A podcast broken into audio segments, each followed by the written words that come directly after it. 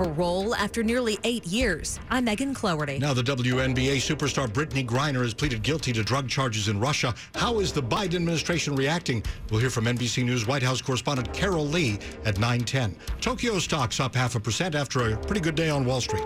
9 o'clock. This is CBS News on the Hour, sponsored by NHTSA. I'm Jennifer Keiper in Chicago. A federal judge in Minnesota sentences Derek Chauvin to 21 years in prison for violating George Floyd's civil rights. WCCO TV's Esme Murphy. This is what Derek Chauvin said to the Floyd family, and specifically to Gianna Floyd, uh, his daughter. Quote, I wish them all the best in their life, lives and have excellent guidance in becoming great adults. A lot of people were expecting perhaps a little bit more, but that is what Derek Chauvin delivered in federal court.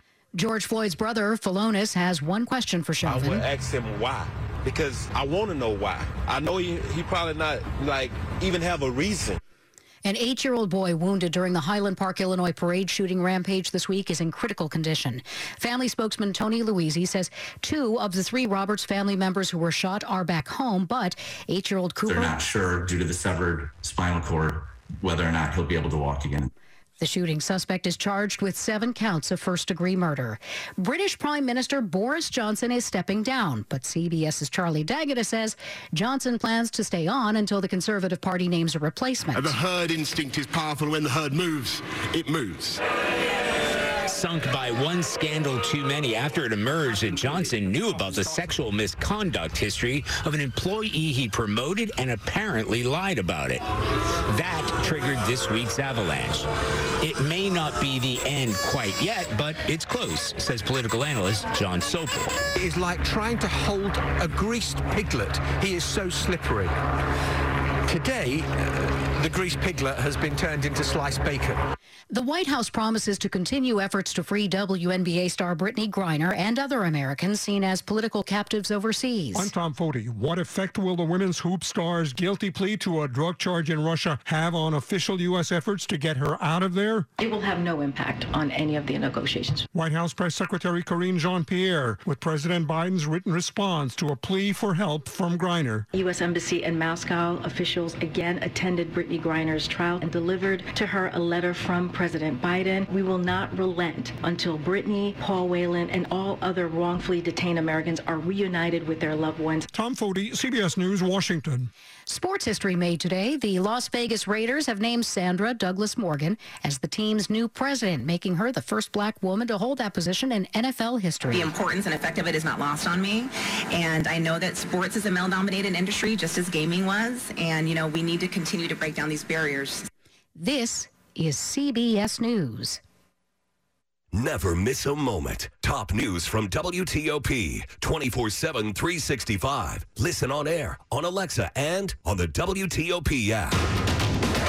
It's 9.03 on Thursday evening, July 7th, 2022. 76 degrees down to the mid 60s to low 70s.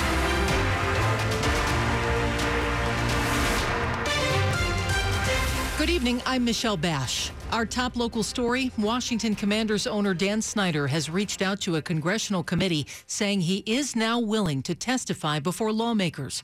The panel wants to know more about the team's efforts to address what's been called a toxic workplace. WTOP's Mitchell Miller has more from Capitol Hill. The House Oversight Committee issued a subpoena to Snyder last month after he failed to testify at a hearing where NFL Commissioner Roger Goodell did respond to lawmakers' questions. The panel has been investigating workplace misconduct issues, including allegations of a frat boy environment that encouraged sexual harassment of women in the organization. Snyder has been overseas this summer, and his legal team says he'll be in Israel for an event commemorating the death of his mother last year. But his lawyers say he could testify virtually at the end of the month. The committee says it's reviewing the latest communication and remains committed to getting his testimony. On Capitol Hill, Mitchell Miller, WTOP News. Prosecutors in Richmond are appealing a decision to grant $15,000 bail to a man accused of plotting a July 4th mass shooting in Virginia's capital city. The Virginia Mercury reports a Commonwealth's attorney is asking the Richmond Circuit Court to overrule the bail amount set by a lower court for 52 year old Julio Alvar- Alvarado Dubon. Richmond police have said a tip helped them foil what they say were plans by Alvarado Dubon and 38 year old Rolman Balcarcel. So far, each man has only been charged with possession of a firearm by a non citizen. The Montgomery County Police Department marked its 100th anniversary today. Maryland Governor Larry Hogan was on hand for the ceremony, which reflected on 100 years of service and looked ahead to the next century. Present Oh, say, can you see? Maryland Governor Larry Hogan attended the ceremony marking the Montgomery County Police Department's century long history and mentioned how its officers were among the first to respond to the U.S. Capitol on January 6th. We are grateful for the bravery of those officers on that day and on every day. Montgomery County Police Chief Marcus Jones focused on the future. For our next 100 years, we will not be successful if we do not mend the relationships between many in our community and our officers. Kate Ryan, WTOP News. One day after the director of DC Health announced that she's leaving the department, Dr. LaQuandra Nesbitt sat down with our daily podcast hosts to talk about why she's leaving and the challenges she faced while leading the city through the pandemic. WTOP's Megan Cloherty reports. Dr. LaQuandra Nesbitt says she's leaving DC Health to seek out an opportunity to address public health from a different perspective. So you're not going to Montgomery County to be their health director, is what you're saying? Uh, I, I, will uh, confirm that that is not on the agenda for now. on the DMV download, Nesbitt spoke candidly about the challenges of navigating the pandemic, which meant she didn't get much sleep. So my day would start maybe two to three hours before those mm. uh, daily briefings. Mm-hmm. And some know that I'm a I'm a morning person, but that took being a morning person to a slightly different, uh, a slightly different level. Hear our full conversation on WTOP's daily news podcast, the DMV Download.